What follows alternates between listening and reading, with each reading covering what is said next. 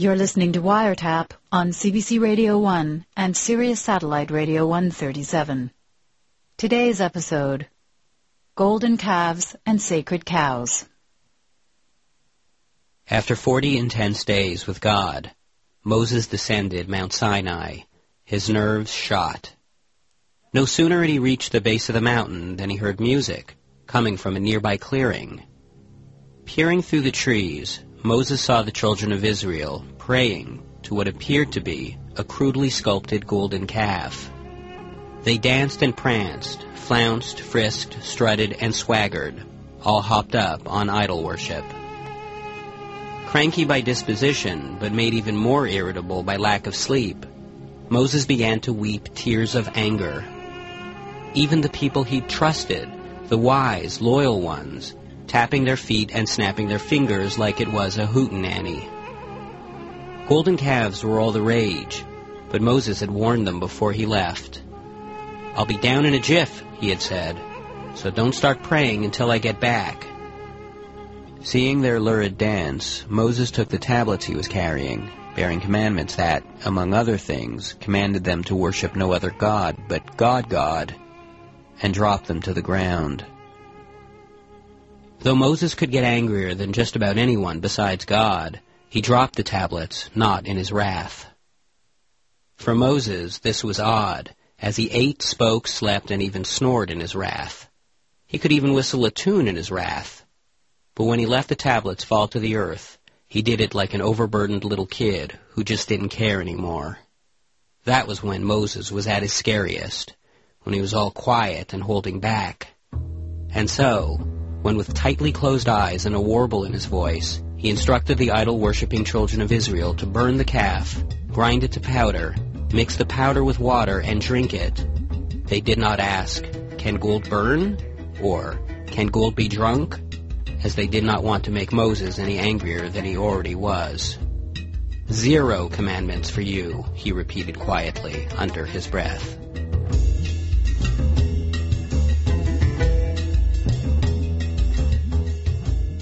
You would think that that would spell the end for golden calves, but this was not the case. There was still one man holding out hope, a man who thought monotheism just another fad. And this man's name was Gomer, and he was the largest golden calf dealer in the Sinai region. And much to his son Ian's embarrassment, he had a real never-say-die attitude. "They'll come around," Gomer said to his son soon after the commandment episode. "An invisible god that no one can see except Moses? Oh, and he's also got a temper problem. Likes to make threats and burn bushes. How do you even begin to pray to someone like that? I don't want to pray like a frightened mouse. I want to pray as one equal to another. And all those laws, don't wear this cloth with that cloth, don't let this cattle graze with that cattle, all that red tape, not for me." But the God of Moses did make a splash with a great many people. When Moses got going, waving his staff around while yelling bloody murder, curing leprosy and transforming his rod into a snake, he made a pretty persuasive case. People became fired up on new God and began forming mobs of protest in front of Gomer's showroom. But still, Gomer was undeterred. "Business is business," he said to his son as they watched the crowd grow through a crack in the door. "Is there a commandment that says thou shalt regulate trade? No way. Remember when they said candied mano was sacrilege? I wrote it out, and 2 weeks later I was selling it on a stick." It was true Ian's father was an innovator. When he got into the business, it was strictly cows, full-grown. But Gomer saw that as homes got smaller, there was a need for an idol that could fit more neatly into a corner, something you could drape a caftan over and prop your feet on when you weren't worshipping. And thus, the mini-cow, or calf, was born. "What makes the God of Moses better than my calves?" Gomer asked. "What can he do that they can't? Speak in that sonorous voice that makes you feel like you just swallowed your own tonsils? Bullcrap. That's not being a god. That's just being pushy. The calf is a more laid-back, cud-chewing lord. He minds his own business and only steps in a pinch. Remember when I prayed for the SOB selling silver calves next door to get dropsy? And did he not get dropsy? All praise the golden bovine, whose gold trumps silver, whose golden teats nourish us with invisible golden milk. Gomer stopped his pantomime of teat squeezing and looked at his son to see if he was making an impression.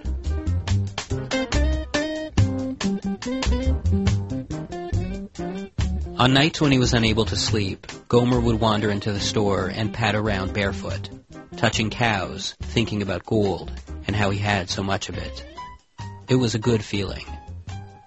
In a world constantly in flux, gold was for sure. That was why Gomer loved golden calves. Gold was the only thing that was clear in a world of shadows. Other things you had to worry about, love, life, they disappeared. But gold was as real as it got. It was like it derived its value from a spiritual realm, a realm that humans could not see, but could never refute. But you heard Moses talk on the mountain, Ian said. The deep grumbly voice, the water into blood. It gave everyone the same feeling. We all said so. The tingling in the chest, the rattling of the rib cage. You said you felt it too. You know me, Gomer said. I don't want to hurt feelings. If someone gets excited, I get excited too. But someone does a few magic tricks and you renounce everything you ever stood for? I was born a golden calf man and I shall die a golden calf man. Integrity. It's the way my daddy raised me. And if I'm not mistaken, it's how I raised you. Actually, Gomer had raised him to be cheap, suspicious, and sneaky. Ian didn't know where integrity fit in.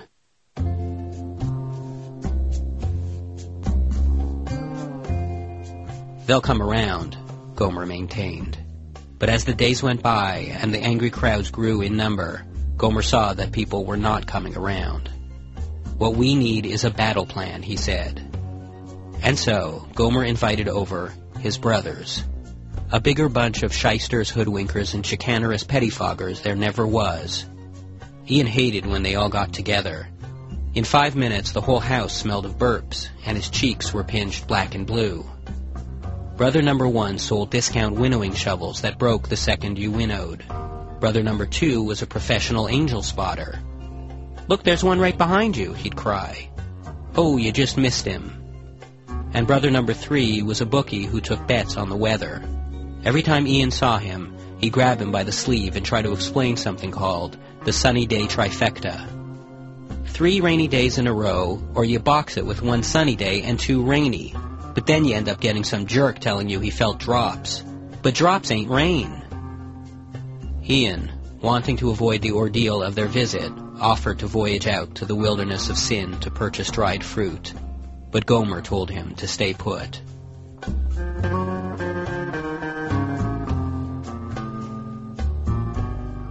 "I have a whole warehouse full of the golden SOBs," said Gomer, for this was the way he talked when he was with his brothers.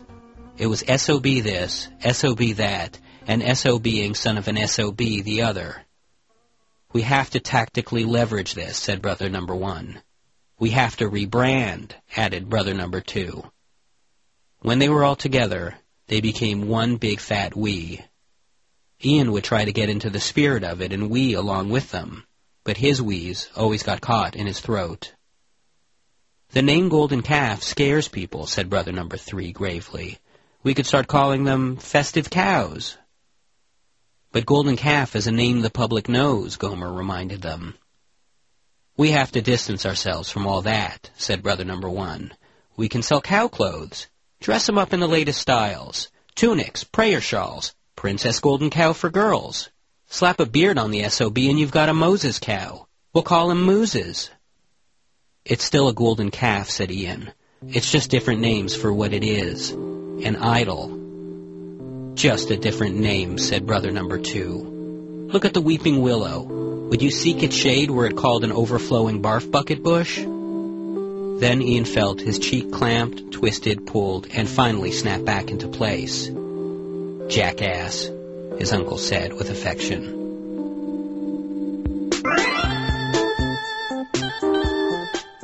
During the 10 plagues, if the brothers had lived in Egypt and had owned a boat shack, they'd have gone out into the streets pitching the very night the rivers turned to blood. "But have you tasted the waters?" they'd exclaim, licking their chops. "My hand to raw. Cherry borscht." that have seen each of the 9 ensuing plagues as 9 distinct business opportunities. Cursed darkness, let's make babies night. Hail mixed with fire, refreshing joy nuggets, and funtime ouchie bolts. Can't we just melt them down and get into a new business? Asked Ian. What kind of new business? Brother number 1 asked, pinching his cheek with warmth. Something a little less contentious, said Ian. Gomer and his brothers decided that melting down the idols was not an option, since half their value was in the craftsmanship. For the brothers the case was closed, but Ian still worried. When he'd go outside to try and calm the agitated crowd, he'd end up learning a lot about New God. New God had made man in his own image, and his resume was really impressive. Divided the heavens from the earth, made man from the dust, created the universe. The list went on and on. What can your God do? The crowd demanded. Never any good under the gun, Ian stuttered and backpedaled. You can polish him, he said, and lean against him too. The golden calf is strictly local, said an intense and scholarly-looking young man named Rodney. Ram-headed sun gods, hawk-bodied earth gods. It's so childish. But your lord, said Ian. What do you call him? God? You mustn't even speak his actual name, interrupted Rodney. He doesn't like it. So we've invented nicknames for him, such as He Who Will Kill You, He Who Will Crush You, and He Who Will Set You on Fire and Douse the Flames with the Blood of Those You Love. You really have to be careful, because he hears all and sees all.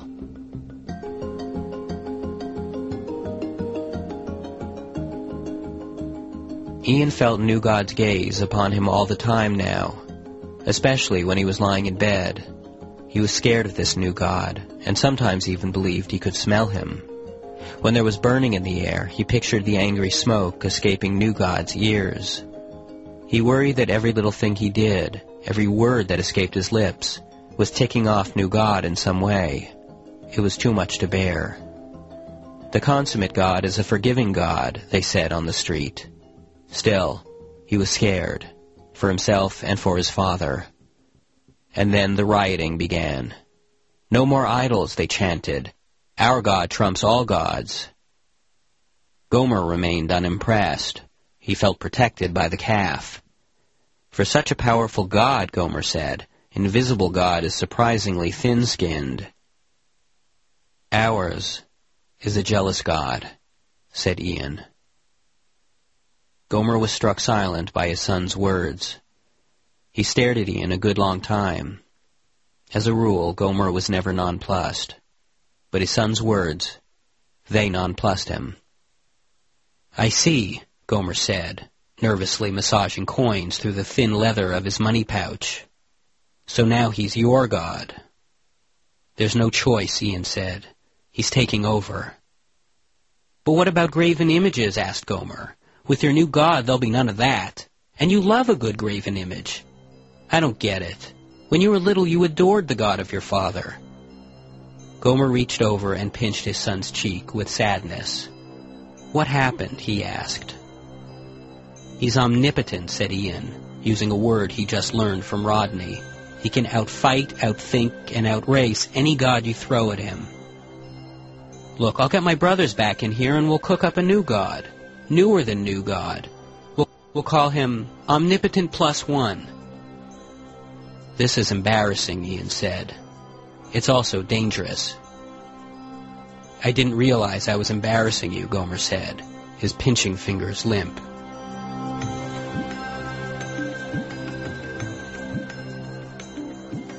That night, Gomer remained in the showroom, pacing from calf to calf, ruminating. What is there for a father to pass down to a son, if not his God? Gomer wondered. He did not like this new God. He was uncanny, grandiose, and bloodthirsty. But Gomer could also sense that he might actually have staying power. Even Ra couldn't work a crowd like this guy. And so, the very next day, he brought in the alchemists with their enormous black cauldrons. He knew it would likely mean taking a tremendous beating on the value, and he knew it could mean having to shout his brothers down. but Gomer vowed that every last Gould in Hawk and Udder would be melted. His new idea was to remold the Gould into long, thin wands with pointing little index fingers at the tip. "We'll market them as commandment pointers," said Gomer, "to help you read the Word of God. You know, God. The brothers mulled it over. After a long silence, they spoke. "Give the people what they want," said brother number one, who knew when to stand down. "Gold is gold," said brother number two. "Yep," said brother number three, distractedly, for in his mind he was already onto a dozen other hog swindles.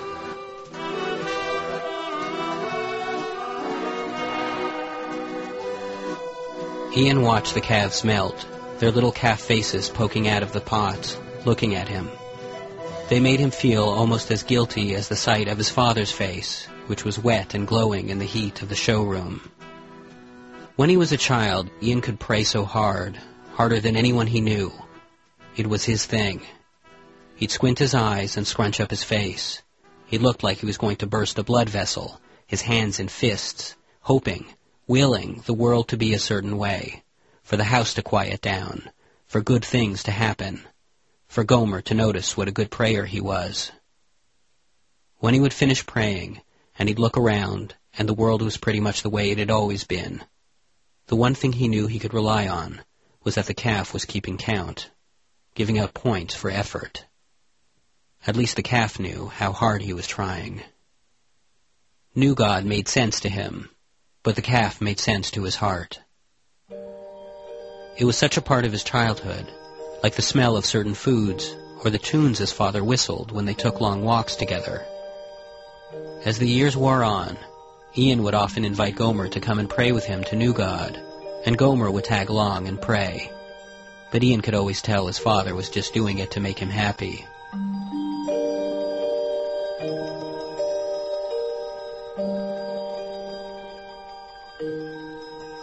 When Gomer finally died, it was at a ripe old age.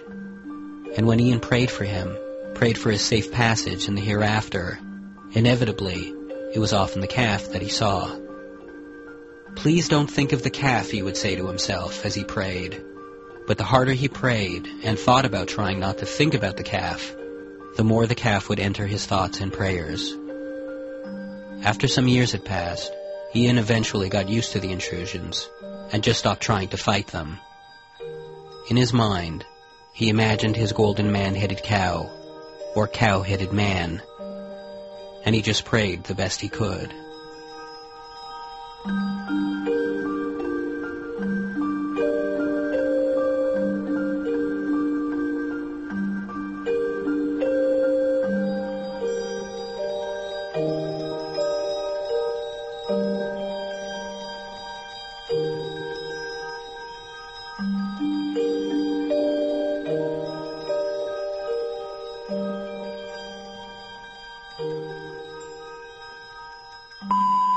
"Johnny, I just listened to your show about the golden calf, and it gave me an idea.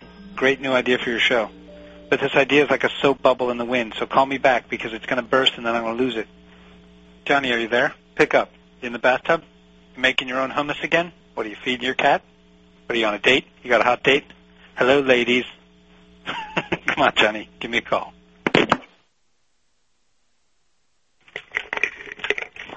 "Hello." "Hey, Gregor. What's your idea?" "You know, I hear a tone in your voice that sounds like you got your gloves in front of your face. You're afraid I'm going to take a swing at you." "Because I know what happens whenever you have your ideas for my radio show. What did I You always end up tearing apart the whole program and..." "You dialed the wrong number to hear that. All this aggression towards you is going to be directed outward. In the service of the common good, I'm not going to pick on you anymore." "Oh, really?" "Yeah." "All right, okay, so what's your idea?" "I was listening to your show before." "Yeah." "Cows, you were talking something about cows." It was about the golden calf. "And it got me thinking." "Did you even listen to the show?" "Sha. It got me thinking." "Mm-hmm. Why don't I do a segment on your show called Sacred Cows, where I kind of take the wind out of some sacred cows? I mean, look around you. Every day, what do you see? People worshiping sacred cows." "Yeah." "So I'm going to be the guy who comes and smashes them." "Mm-hmm." "I would have like a consumer advocacy corner. So every week there would just be like an opportunity to take on a sacred cow. Like, you know how you cut into a tomato on your cutting board? Yeah. You just put your shirt on and it squirts seeds out at you. Mm-hmm.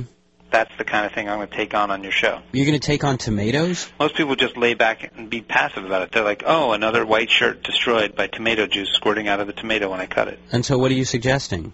I'm suggesting that I have the courage to go after big tomato interests. And what are they going to do for you? What do you think? We put a man on the moon, we can't fix a tomato? They can make a tomato that doesn't squirt seeds out. Do you remember Watergate? Yeah. They would follow the money trail. Mm-hmm. The soap detergent companies, the dry cleaners, and the tomato makers are all in cahoots. How? Because every time you cut open a tomato and it squirts on your shirt, you've got to go to the dry cleaners. Ka-ching, that's another $5 in the pockets of big tomato interest. What? You know why you don't understand this argument? Is because you don't dry clean your clothes, do you? Wait, hang on a second. So do you even wash your clothes? You're actually saying that the tomato people and the detergent people are in cahoots. Yes, of course they're in cahoots. Of course, right? I don't appreciate you mocking me, Johnny. I'm not mocking you. At any time, I could turn these death rays around and shoot them at you, so just know that. I apologize. What do you think? The people at Ragu have nothing to say to the people at Tide? Where have you been? Living under a rock? Imagine this, Johnny. Imagine your show's on the air, mm-hmm. right? You're on the phone with your therapist, and you're like, I think I inhaled a penny. Oh, I inhaled a penny. And they're like, no, you didn't inhale it. And you're like, no, seriously, I think I have a penny up my nose and whatever. And this is going on endlessly, driving people to tears. Yeah. Suddenly, a ray of sunshine breaks through the filthy clouds, and you hear this little theme song. What, you have music prepared there? You don't have to use this one, but let's just say you do. Mm-hmm. And then me comes on. Mm-hmm. And I'm like, hey, it's time for Sacred Cows. Once again, your host, Gregor Ehrlich, navigating the world of Sacred Cows. This week, let's talk about your sneakers. Hey, I just got a brand new pair of sneakers. I was walking through the airport and I stepped on some gum. Smelly gum. Mm. What am I supposed to do about that? How are you going to turn that into some kind of, like, radio essay? I mean, so you get some paper towel and you scrape the gum off your shoe. Are you not listening to what I'm saying? Every episode would be me taking on big industry. Well, how is this? I don't understand. I mean, people should just stop, throwing gum on the floor. Yes, they should, but they're not going to do that. But if the sneaker industry made little paper galoshes on the underside of your sneaker, every time you step on gum, you just peel one off and throw it away. Then you wouldn't be able to get any friction on the ground. You'd end up slipping all over the place on your paper. Simple solutions to everyday problems that everyone can relate to. Mm-hmm. This is my mission. Okay, what else you got? Okay, I got another one. Imagine this one, okay?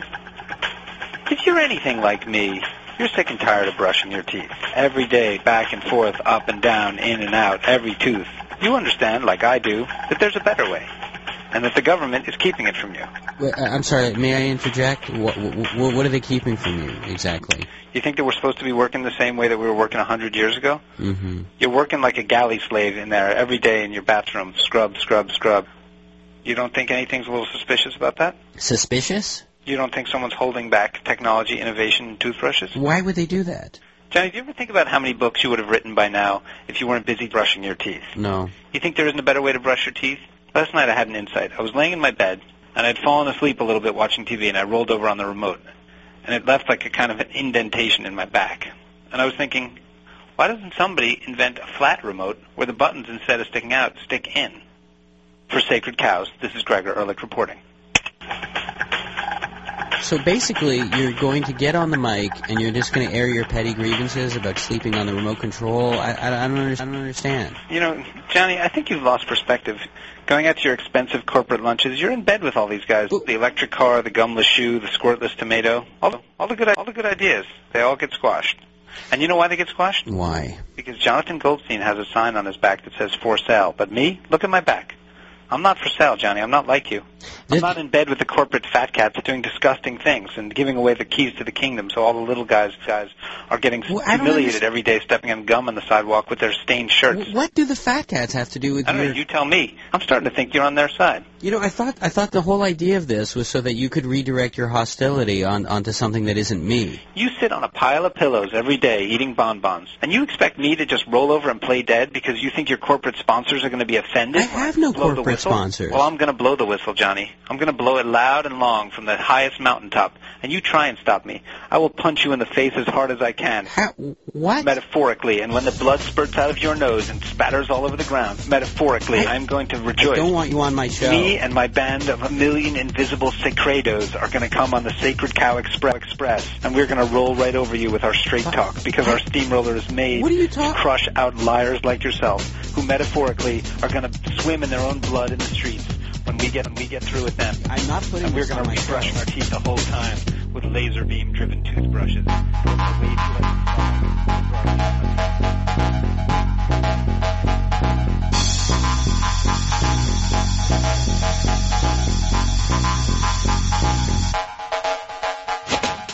On Wiretap today, you heard Gregor Ehrlich and Jonathan Goldstein reading The Last Golden Calf Salesman of Sinai. Wiretap is produced by Jonathan Goldstein with Mira Birdwin-Tonick and Carolyn Warren. Tune into Wiretap Sunday at 1, 4 Pacific Time, and Wednesday evening at 11:30. You can also hear Wiretap across North America on Sirius Satellite Radio 137. Reach us through our website at cbc.ca/wiretap. I'm walking the track.